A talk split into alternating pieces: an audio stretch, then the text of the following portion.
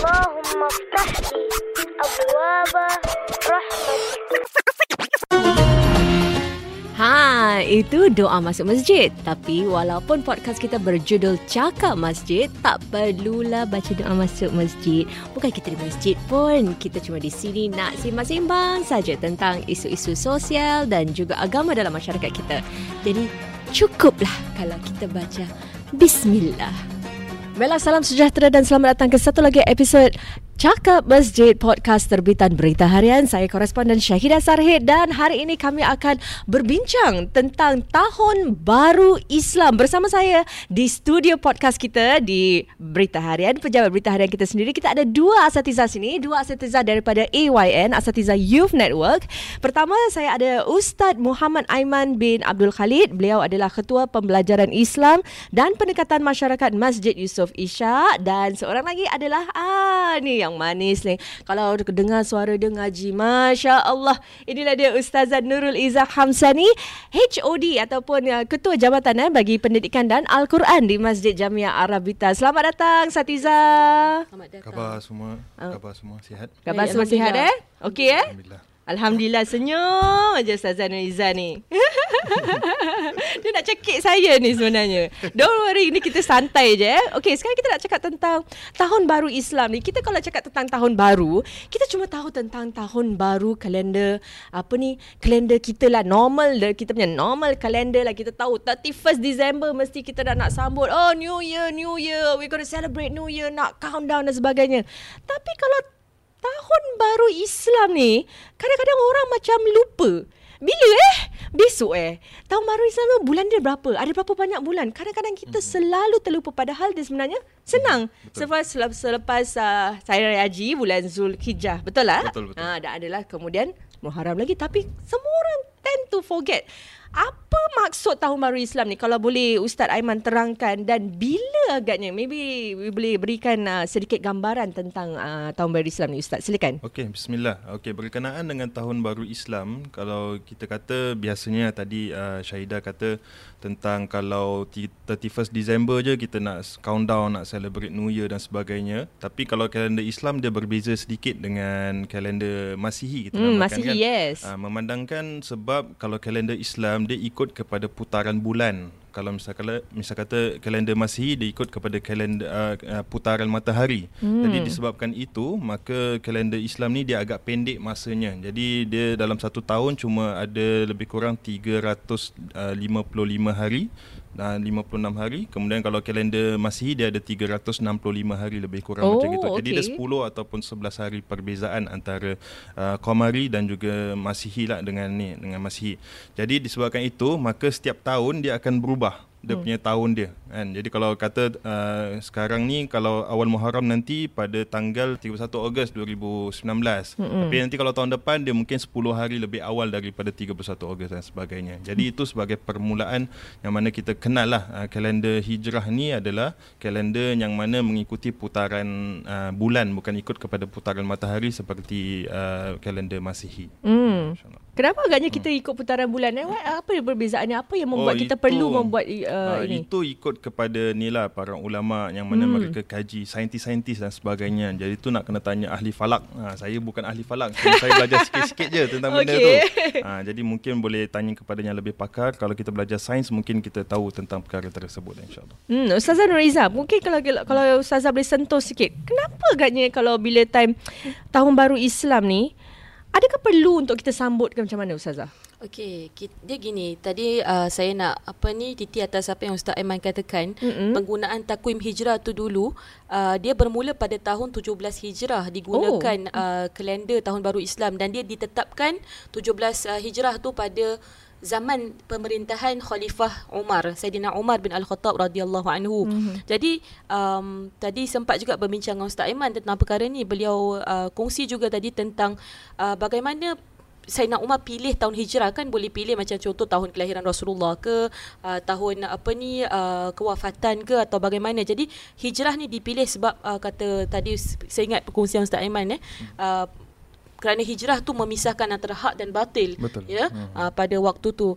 Dan jadi atas dasar itu penetapan permulaan tarikh takwim hijrah tu diambil sempena peristiwa penghijrahan Rasulullah sallallahu alaihi wasallam. Balik pada soalan Syahidah tadi tentang apa tadi, sambutan, sambutan, kenapa kita sambut, peristiwa hijrah ni bagi saya perlu dikenang. Dia adalah satu peristiwa yang penting. Dah tentu Sayyidina Umar dia kalau pilih sesuatu tu atas suatu ijtihad yang jitu. Pandangan Sayyidina Umar ni memang Rasulullah SAW memang cakap kalau ada Nabi, pernah Rasulullah pernah bersabda kalau ada Nabi selepas aku, Umar lah. Menunjukkan Sayyidina Umar ni orang yang very wise, dia sangat berhikmah, sangat pandang ke depan. Itu seorang sahabat yang hebat lah. Jadi beliau pilih peristiwa hijrah ni penting. Kita kena faham dia adalah satu noktah yang penting dalam perkembangan Islam. Dan ia perlu dikenang oleh umat Islam sepanjang zaman. Apatah lagi setiap tahun, kerana kita tahun baru hijrah ni dia bermula daripada bulan Muharram. Dan tujuan kita menyambut tu supaya kita ingat pengajaran, ya, dan peringatan pengorbanan Rasulullah sallallahu alaihi wasallam dan para sahabat dalam menegakkan Islam. Jadi perkara tu Islam bukan datang dengan mudah. Ya, Islam bermula dengan susah payah, dengan jerih payah. Jadi biar bila kita sambut tu, dan sambut macam mana selalunya kalau kita lihat di masjid-masjid ya ustaz, ada bacaan doa akhir tahun dan awal tahun. Jadi itu cara sambutan kita sebagai seorang Islam, kita meraihkan dengan gembira, dengan kesyukuran dan dengan doa. Mudah-mudahan tahun kita itu bermula dengan penuh keberkatan. Itu yang kita naklah sebagai umat Islam. Dan tadi kita cerita pasal hijrah, supaya bila kita sambut ni kita sedar kemuliaan agama kita, ya, dan kewujudan pada waktu tu kota Madinah iaitu negara Islam pada waktu tu. Dan ini bukanlah mudah. Maknanya perjuangan Rasulullah SAW dalam hijrah nak menyampaikan agama, nak bawa orang kepada kebaikan, perkara tu bukan mudah. Jadi kita appreciate, kita menghargai Rasulullah SAW dan perjuangan beliau dan para sahabat. Maka itulah sebabnya kita sambut awal Muharram ni ataupun kita sambut tahun baru kita, insya-Allah. Okey, mungkin boleh saya tambah sikit ustazah, silakan, berkenaan Ustaz, dengan kenapa nak kena sambut ke dan sebagainya. Kita ni bukanlah kita disuruh sambut macam mana mungkin ada orang sambut New Year's Eve dan sebagainya yang pergi countdown ke, celebrate bunga api dan sebagainya. Bukan maksud macam itu. Tapi maksud sambutan dekat sini ialah kita digalakkan untuk kita bermula dan juga berakhir dengan ketaatan kepada Allah Subhanahu Wa Taala. Jadi kalau misal kata kalender Islam, okay, dia mula bulan Muharram. Kalau di akhir bulan tu ialah apa, akhir tahun dia bulannya namanya Zulhijjah. Dan Zulhijjah ni yang di mana orang baru pulang daripada haji. Jadi kalau bulan Zulhijjah tu sibuk, kita panggil sebagai bulan haji. Jadi kalau zaman Arab dahulu, maka bila dah habis 10 Zulhijjah, dah habis dah buat diorang punya ibadah-ibadah haji, maka mereka akan pulang ke kampung-kampung mereka. Jadi kemudian bila dah pulang ke kampung dia makan masa, maka bila dah sampai kepada kampung tersebut,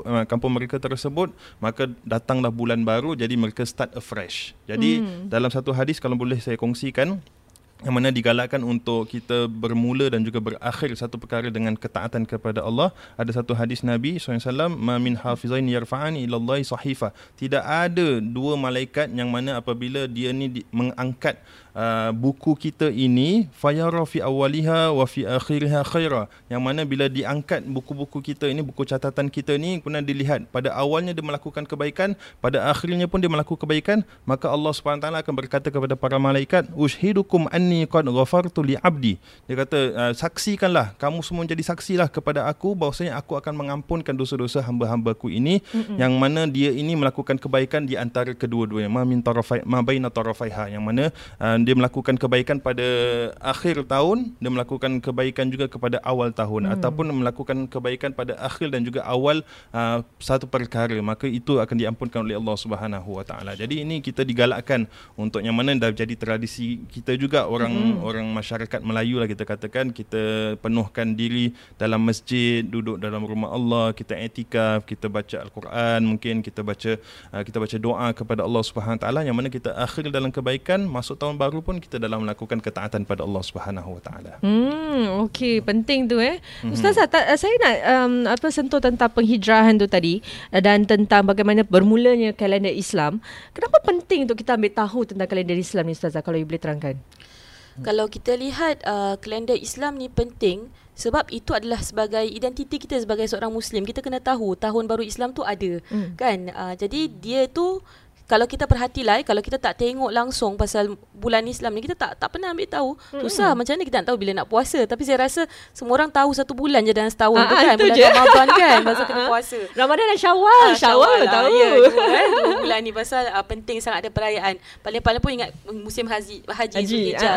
Jadi perlulah kita ambil tahu tahun baru Islam sebagai seorang Islam. Sebab ini ada dalam sejarah Islam sendiri dan ditentukan oleh seorang sahabat Rasulullah SAW, dan bahkan dalam Quran sendiri pun Allah sebut tentang tahun apa ni, bulan-bulan dalam Islam. Jadi bulan Muharram ni, kira kita punya tahun baru bermula daripada bulan Muharram.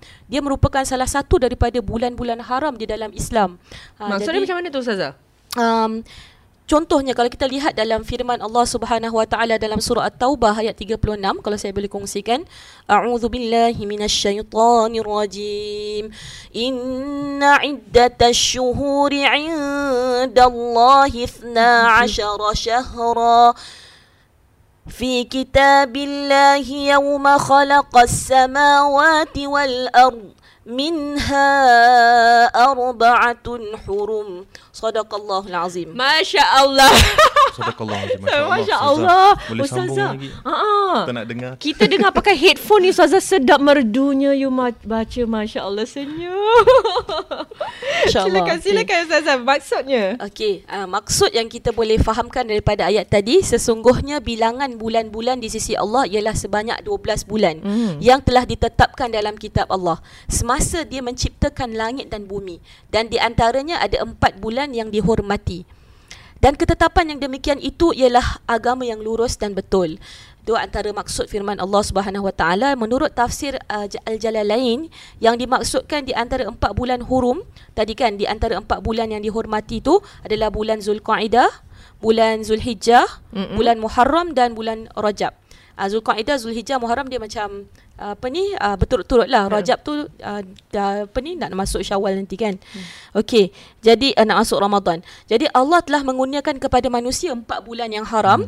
Jadi antaranya tu bulan Muharram. Kenapa maksud bulan haram? Itu nak kena faham, maksudnya dilarang umat Islam berperang pada bulan-bulan itu secara khusus, kecuali bagi mereka yang diperangi. Kan kau tak asyik pergi perang je, penatlah kan. Mudah-mudahan kita tidaklah minta peperangan tu berlaku kan, tapi ini bulan yang diharamkan untuk berperang di dalamnya.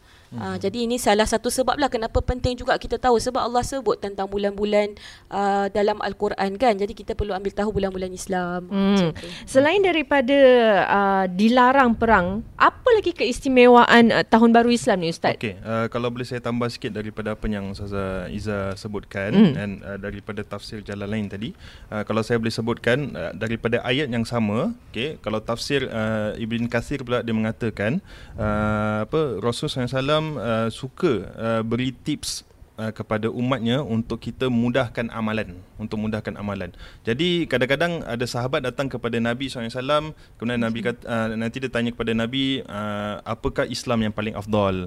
Ya Rasulullah, wasiatkan aku dan sebagainya. Jadi diorang minta tips daripada Nabi SAW. Kerana apa? Kerana amalan dalam agama kita ni memang banyak, banyak sangat kan. Orang boleh nak qiyamul lail, orang boleh nak baca Quran, orang boleh apa dan sebagainya. Tapi ada sahabat dia minta macam, ada tak kalau kita buat benda ni sikit tapi dapat pahala dia besar dan sebagainya. Jadi mereka beritahu kepada Nabi SAW, dan tanyakan kepada Nabi. Jadi Nabi akan beritahu tips. Jadi antara tips-tips yang Nabi beri kan, dia kata kalau misalnya kata nak berdoa, ada masa-masa yang mana memang makbul doa, jadi tunggu waktu tu dan doalah pada Allah SWT.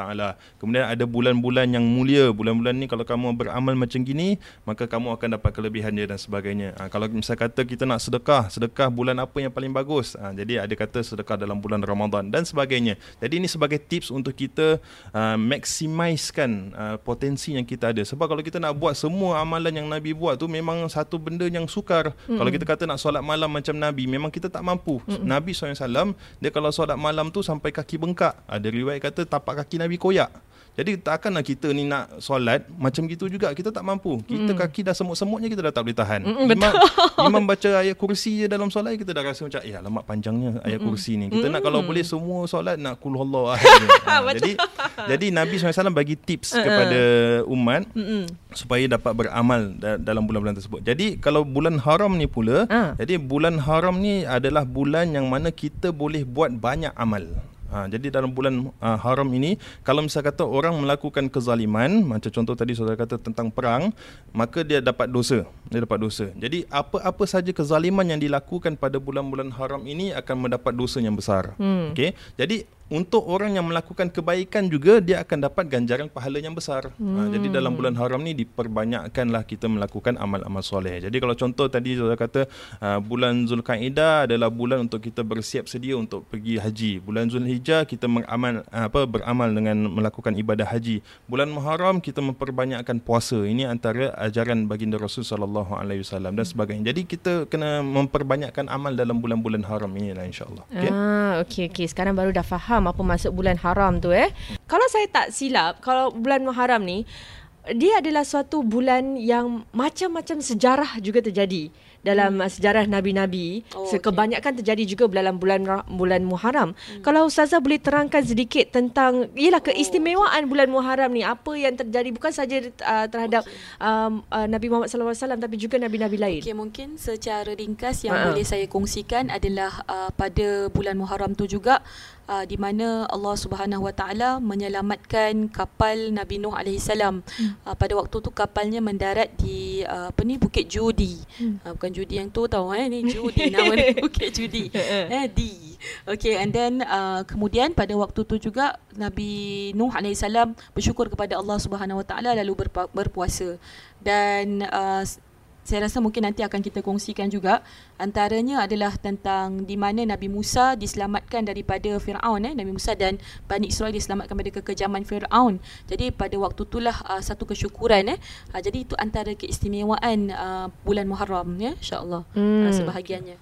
Ustaz Aiman ada nak tambah? Okey, kalau berkenaan dengan bulan Muharram ini sendiri, memang ada hadis yang panjang yang ceritakan. Kalau secara ringkas, saya tambah sikit daripada apa yang dikatakan oleh Ustazah Izzah, yang mana Nabi SAW apabila sudah hijrah pergi ke Madinah, Nabi nampak orang-orang Yahudi dekat sana tu semua berpuasa pada 10 hari bulan Muharram, yang kita namakan sebagai hari Asyura. Jadi Nabi tanya, kenapa kamu puasa? Kenapa kamu puasa?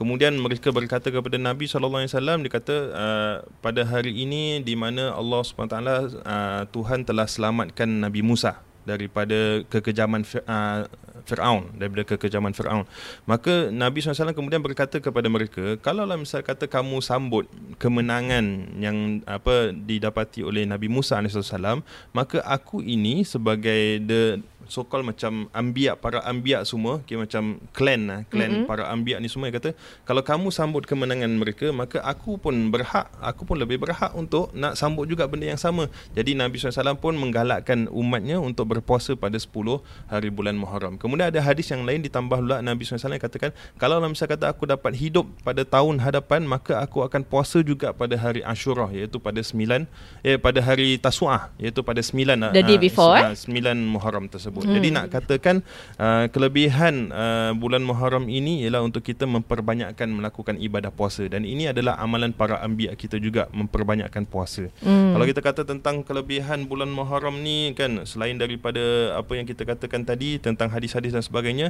bulan Muharram ini juga dalam satu hadis Nabi kata bulan Muharram ni adalah bulan Allah. Jadi kalau apa-apa perkara yang disandarkan dengan nama Allah Subhanahu Wa Taala, maka dia ada kemuliaan. Contohnya Nabi Saleh ada unta. Kalau dalam Al-Quran ada nama perkataan naqatallah. Naqatallah ni maknanya unta Allah. Maknanya sandaran kepada Allah SWT, nak katakan unta itu mulia di sisi Allah Subhanahu Wa Taala.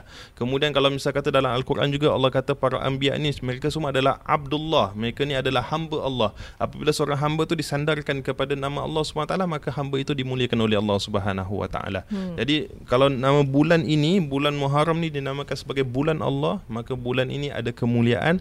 Maka kita harus mengecapi kemuliaan tersebut dengan memperbanyak melakukan ketaatan kepada Allah Subhanahu Wa Taala. Masya-Allah, itulah dia penjelasan yang cukup bernas daripada kedua asatiza kita. Nak tahu juga dekat Masjid Jami' Arabita ada tak macam sambutan untuk awal Muharram, apakah antara aktivitinya ustazah? Biasanya kita ada bacaan doa akhir tahun dan awal tahun lah. Itu antara aktiviti yang saya rasa bukan di masjid kami saja, di masjid Ustaz Aiman pun ada. Masjid Yusof Ishak ada aktiviti dia, ada apa-apa ke? Kita biasanya nanti pada sebelum maghrib, mungkin setengah jam, 1 jam sebelum maghrib tu, kita akan baca doa akhir tahun, yang mana dalam maksud daripada doa tu ialah untuk macam kalau pendekatan kita katakan sebagai reflection, muhasabah kita kan. Selalunya kita buat macam gitu kan. Kalau New Year's Eve ke apa, kita buat ada resolution baru, tahun depan apa nak buat dan sebagainya. Jadi pada akhir tahun ni untuk kita macam mengimbas kembali apa amalan yang kita dah buat, apa dosa yang kita dah buat dan sebagainya. Dan kemudian kita minta ampun kepada Allah SWT.